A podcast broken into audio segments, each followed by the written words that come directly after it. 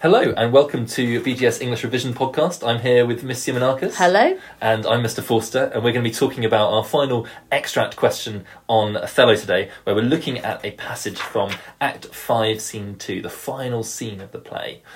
So there is, of course, like with all of our episodes, a handout which you can download it should be in the information at the bottom of the podcast, whether you're listening to it on Spotify or on Apple. Do click on that now and make sure you have the sheet, download it, because then you can make notes in it as you listen. All the key vocabulary will be on there, the question will be on there, along with our kind of bullet point notes and the structure of our piece. So download that now. You got it? They've done it. Woohoo!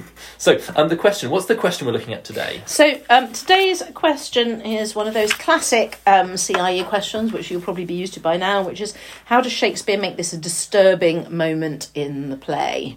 And so that needs to be your focus. Although, do remember that just repeating the word disturbing every other sentence is not going to answer the question. You're looking for evidence and ideas about what exactly it is that is disturbing. Why is it disturbing? How does it fit in with what's happened before and what's about to happen? What's actually happening on stage that would disturb us as an audience? And perhaps even thinking more specifically about whether something might be more disturbing now than it would have been for an early modern audience, particularly in a feminist reading of this play, as we'll talk about later in this podcast. There are things that specifically contemporary audiences now find much more uncomfortable than perhaps Shakespeare's early audiences might have done. Absolutely. But we'll come back to that later on. So the first thing really is that kind of message we always have, which is start by looking really carefully at the question, start by breaking down that question and thinking, what does it mean? So we're not simply saying one disturbing thing is this, another disturbing thing is this. We're actually going through what precisely is disturbing about it and why is it disturbing. Yeah, which means looking really carefully always at the extract and making sure that you have some ideas and comments and quotations from across the extract, and thinking about how it builds to the place where they end the extract, which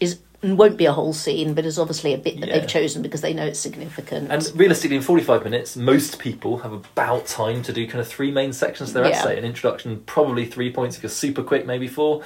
But most people, it's about three. So we've divided our structure into three, and we've kind of split it up around the dramatic irony of Desdemona's reaction to Othello's intent, Othello's power over his worth, this disturbing power of his wife. And then we're going to finish by talking about the language that he uses actually to frame his murder, the metaphors that are running through it.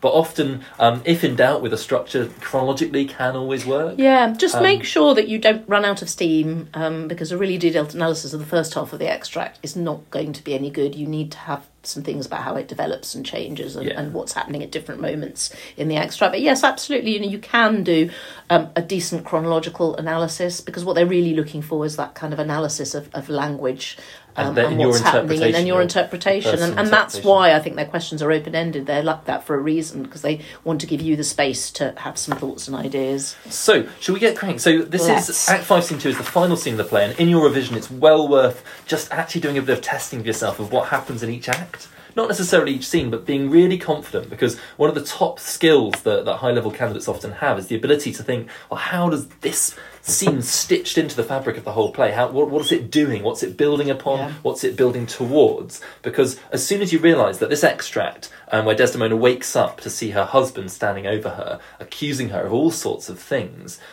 what happens immediately before this at the very start of Act 5, Scene 2? And it is, of course, the culmination of everything that Iago's been working towards since his first soliloquy in Act 1 as well. So if you get an extract from the end, it's perhaps even easier to just kind of dot in the odd reference or echo from something that's happened earlier on. Yes, how Othello's changed. But for me, the crucial thing before we start looking at our thesis and our structure is just to kind of remember. And remember, you'll have a copy of the play with you, so you can look it up if you can't remember. And in fact, always find the page where your extract comes from. And just look quickly before what happens. Because what happens before this moment is that Othello is alone. Well, he's not alone on stage. There's the sleeping Desdemona on a bed in the centre of the stage, and Othello gives a soliloquy to the audience where he tells us of his plans to murder his wife. And then at this point, when we look at the extract, Desdemona wakes. So it's kind of that feeds into what's disturbing, because the question is on what makes this a disturbing moment. That's why it's disturbing, that we've just seen him announce his intentions to murder her, and that now he's talking to her. And it's a strange, horrible moment. And she's at a disadvantage in so many ways, but that thing of moving from sleeping to waking is significant as well. Well, should we start? So we always start with the thesis. What are we doing here? What are we trying to achieve?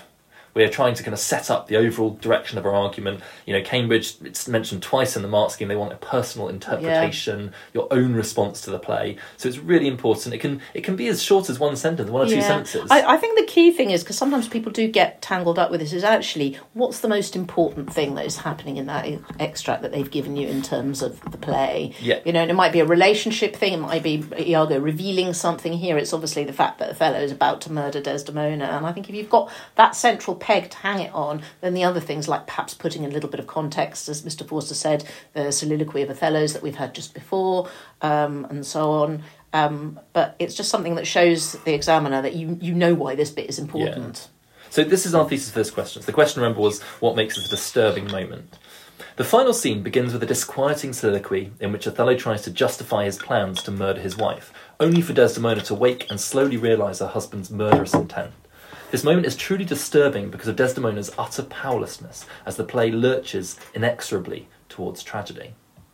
So it's a very short one, really. The main point I want to set up in the thesis is that this is building towards that final moment, the murder, and that's what's important about this piece. It's the play. The murder is inevitable. There's nothing. Everything's been set in motion. Yeah. And what's disturbing is just the powerlessness of watching Desdemona plead for her life. Absolutely, and that's where you could, you know, again, if you're reaching towards the higher marks, say something about the play as a tragedy, that we know from the minute it starts that this is kind of where we're headed, and it is that inevitability that partly is a feature of a tragedy. There's no way you're going to be able to stop what's happening. It's building towards that cathartic moment, that release of emotions that happens in the conclusion to the play. So let's start. The first point we're going to make, obviously, it's really important that the first kind of sentence of each paragraph, again, ties back to your thesis, reminds the examiner of what it is you're arguing, how you break it down. And has a clarity. It's a lot easier for examiners if they can see right from your opening sentence what it is that you're going to focus on. So for the first section of our kind of three-part structure, I've kind of written, initially it is Shakespeare's use of dramatic irony, which emphasises the extent of Desdemona's vulnerability in the face of her husband's murderous rage. So you don't always have to tie it to a specific kind of dramatic feature or structural feature. In this case, we have dramatic irony. Well, it's unlikely you're going to write an essay on Othello that won't mention dramatic irony somewhere. You can have a broader topic sentence simply focusing on an aspect of the character. But if there is something that's quite bigger, a metaphor that's running through the piece or a particular thing, then that can be a focus as well of a topic sentence. So the first thing really that kind of brings me to mind is that opening, isn't it? Have you prayed tonight, Desdemona? Yeah. And she simply says, "Aye, my lord." I mean, it's quite an interesting opening here because this is, you know, she's woken up to see her husband standing over her. I mean, we could mention the staging, couldn't we? Yes, I think the staging is really important here because I think if you've listened to the podcast that Mr. Evans and I did on the Willow scene, one of the things we said about that is that, you know, so much of the action of this play takes place either in a street, kind of on the hoof, as it were, or outside in some kind of public areas. So the interior scenes, the Desdemona and Emilia one and this one that actually takes place in a bedchamber with a bed centre stage, which, as we were discussing earlier, would have been one of the few props that an early modern theatre group would have had too. And a very expensive prop as well, so it clearly has a real significance symbolically on the stage, like showing us that we are no longer in this public world. Yeah.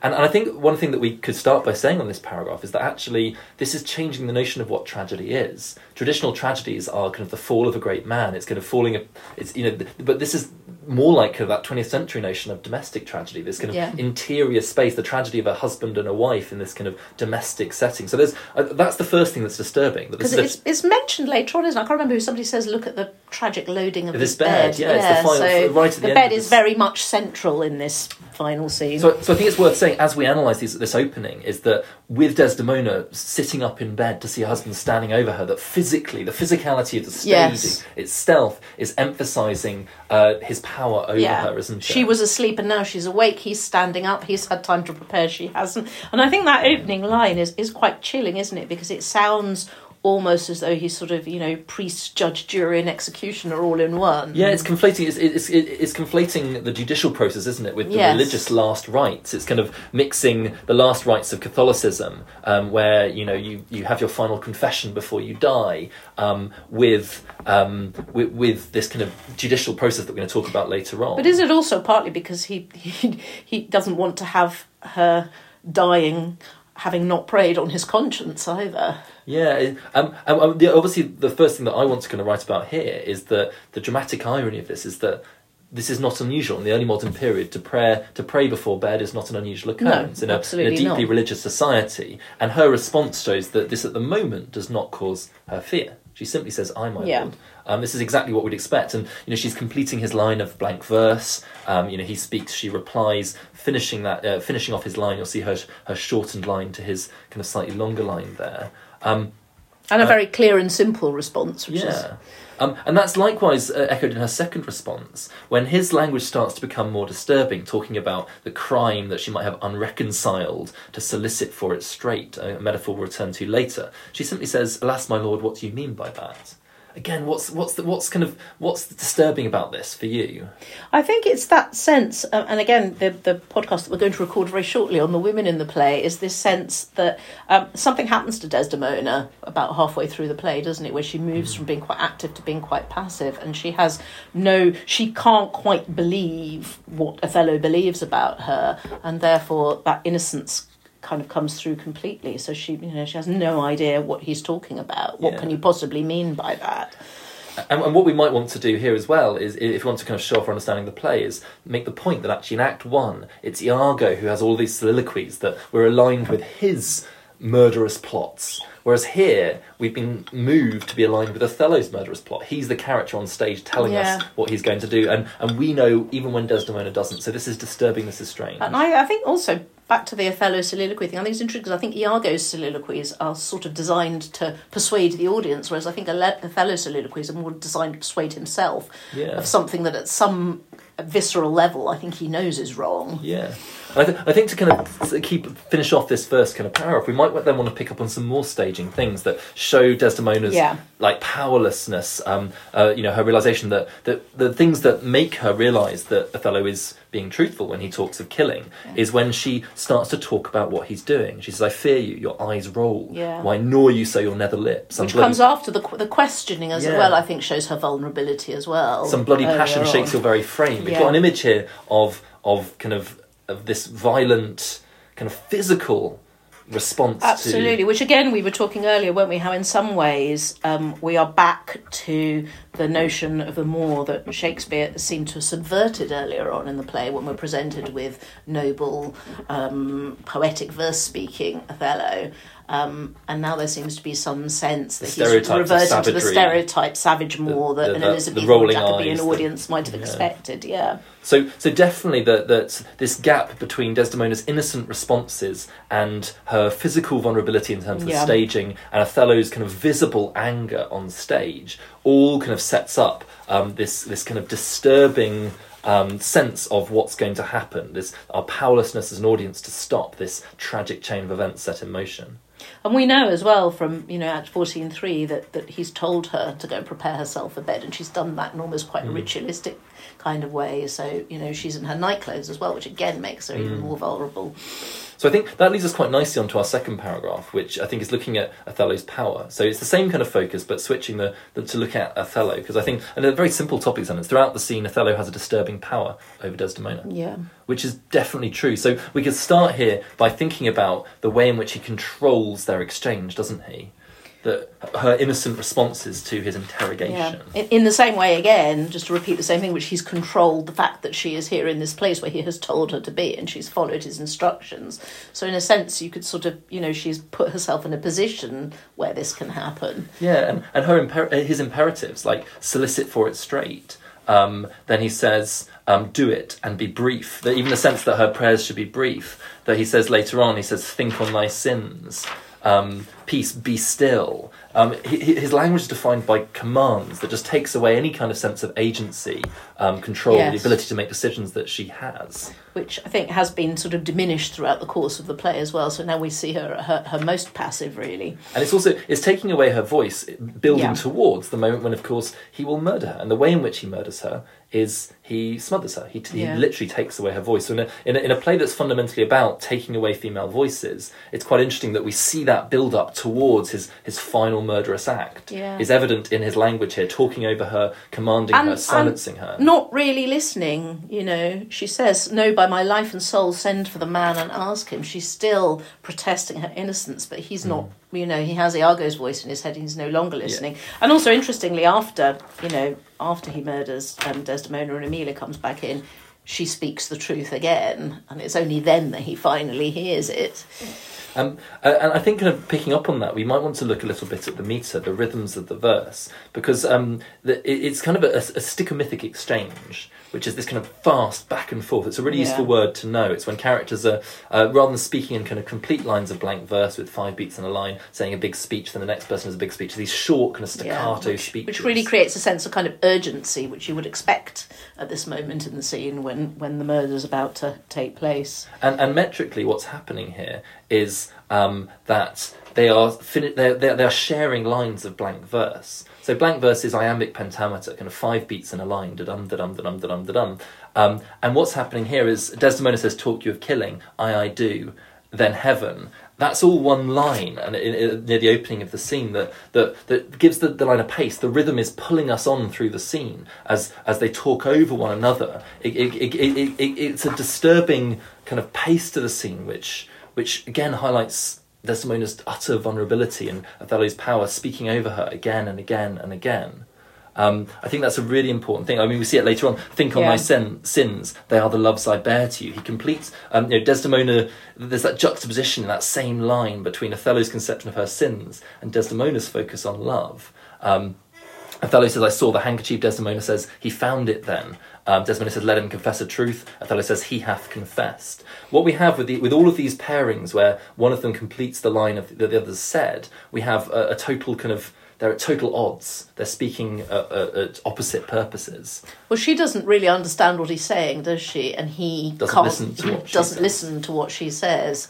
And the point you can make is... So the yoking of the line makes that even more poignant. That Shakespeare structurally yokes these lines together in order to add to that kind of, again, what's disturbing about this. And I think there's still that sense, we were saying about he doesn't really listen. I think that sense of him being torn, earlier on, "I think my wife be honest, yet I think she is not." He says, "Sweet soul, take heed of perjury." He still can't help himself but use the language of love, even when he's about to murder her. Which again is disturbing. The language, this shift. I think the other thing I noticed as well is looking at pronouns, because in the early modern period, "you" was a kind of more formal pronoun, a pronoun suggesting distance or respect. "Thou" was a more intimate pronoun, or one that you'd say to someone subordinate. And if we look throughout this scene, Othello uses "thou" and "thy" to refer to his wife, and Desdemona uses "you," which you wouldn't expect between a married couple. You'd expect the intimacy of "thou." So there's this sense of hierarchy. I think it reflects, again, what we said earlier about the physical difference of Othello standing over the bed. Because presumably she's still in the bed at this point. I wonder whether it's also, a sort of subtle reminder of the fact that, one of the reasons perhaps this tragedy happens in the way that it does is that they don't really know each other that well.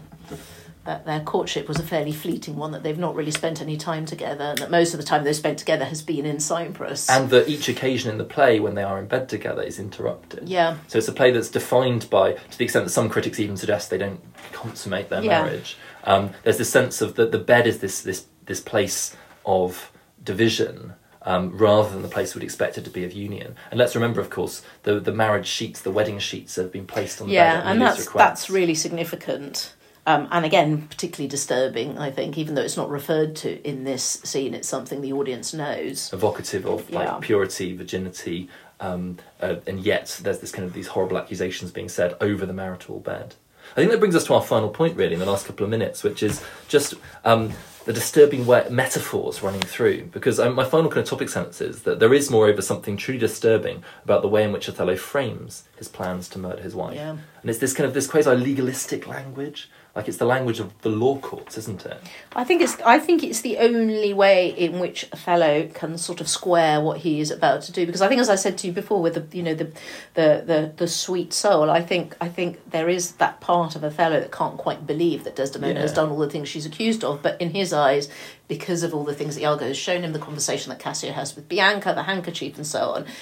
And there's that soldierly thing, isn't there? To be once in doubt is to be once resolved. He has to do something. He can't live like this any longer. But what he can't do is listen to either Emilia or Desdemona, who both told him that she's innocent. And we look at the language. I mean, he talks of her crime. He talks of the need for her to solicit to heaven. He talks of perjury twice. He talks of the need to deny each article with oath. Yeah. He calls her a perjured woman. He talks about stoning my heart.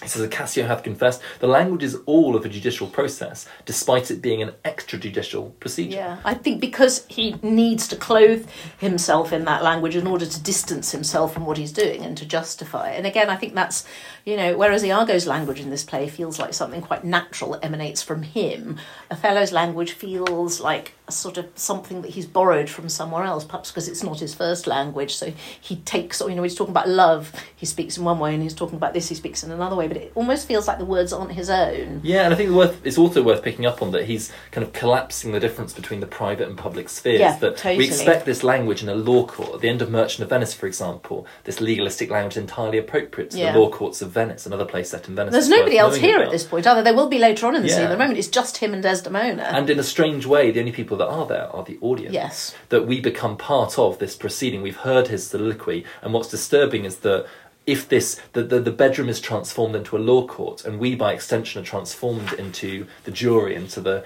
peer, into Othello's peers. We're not here aligned with Desdemona. We've not seen her thoughts since the Willow scene. We're kind of here aligned with the man preparing to murder her. So I think this for me is perhaps one of the most disturbing aspects of this scene, that a man who's about to commit murder frames it as a lawful process. Yes.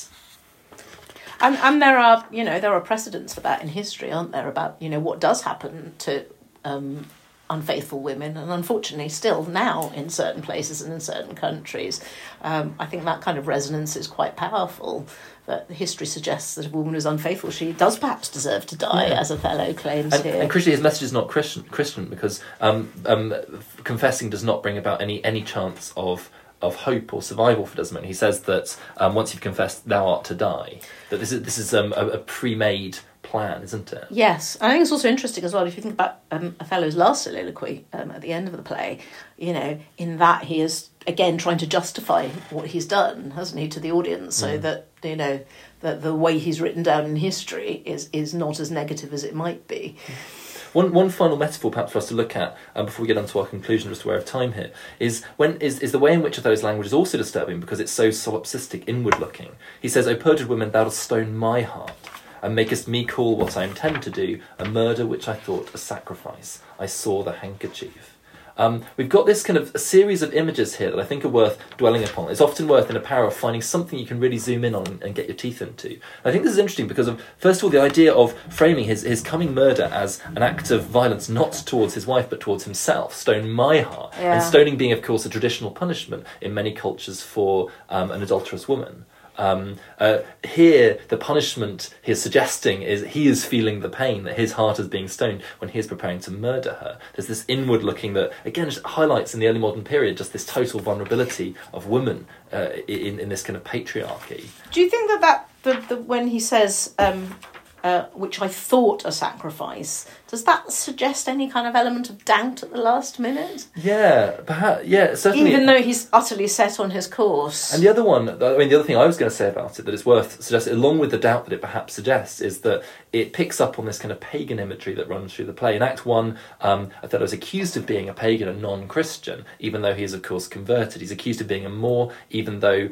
Moor is primarily in the early modern period not a racial characteristic but a religious characteristic. Well, and also, but here he's talking about sacrifices and the reminder of the handkerchief and the, you know, there's magic in the web of it. There's that aspect of Othello's ancestry as well that is exotic.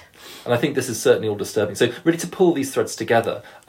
In your conclusion, what you're trying to do is not simply restate what you've already said. What you're trying to do is take the argument further. And I think what the final point really here is this kind of metaphor of Desdemona silencing, being the silencing of the female voice. Desdemona is first silenced by her husband, then Emilia is silenced by her husband. This is a play in which Bianca is silenced by Cassio. So a ritualistic kind of silencing of women is taking place in this play. And this scene kind of prefigures that moment. It's Absolutely. The first step, isn't it? And it's interesting that in this play it's the women who are the ones who speak the truth. Yeah. And and that it follow, and this immediately follow. This is immediately preceded by that Willow scene in Act 4, where actually we have this kind of proto-feminist speech from Emilia telling Absolutely. Us that men are stomachs and they consume us, they belch us. And we see this on stage now. It's this kind of visceral realisation of Emilia's warnings, isn't it? Yeah.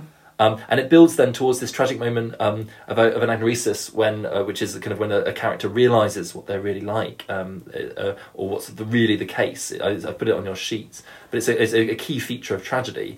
And of course, the key moment of anagnorisis is when Othello realises the truth, and he's shortly to do that. Too late. So that's always that's the tragic irony of the scene, isn't it? That we know Iago's machinations, we know what's happening. Othello thinks he does. Desdemona's but ignorant. But both Desdemona and Othello are ignorant in this scene. They don't know the full picture, but we actually do, and we're sat there helpless watching the tragedy unfold, and that's what's disturbing, isn't it? Thank you.